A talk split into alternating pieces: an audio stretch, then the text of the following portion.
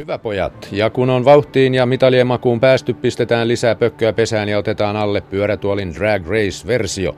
Vuorossa on Ateenan pimenevässä illassa käytävä miesten 200 metrin pyörätuolikelaus ja suomalaisedustajana kahdeksan miehen finaalissa on Leo-Pekka Tähti. Radalla kolme, kilpailu käydään T54 luokassa.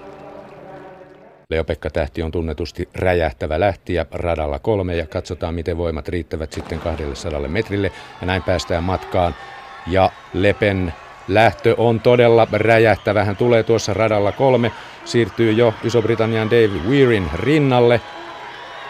Pahiten tässä vaiheessa kampoihin pistää Kenny van Wegel, hollantilainen radalla viisi, jonka erikoismatka on 400 metriä. Tähti on parhaimmillaan sadalla metrillä ja tulee kiihdyttää. Hollantilainen saavuttaa, mutta Leo-Pekka Tähti ottaa voiton ja tuo Suomeen kultaa 200 metrin kelauksessa luokassa T T54. Todella mahtava suoritus. Leopekan loppuaika maalissa 25-25. Gold medal representing Finland. Leo Pekka Tahti.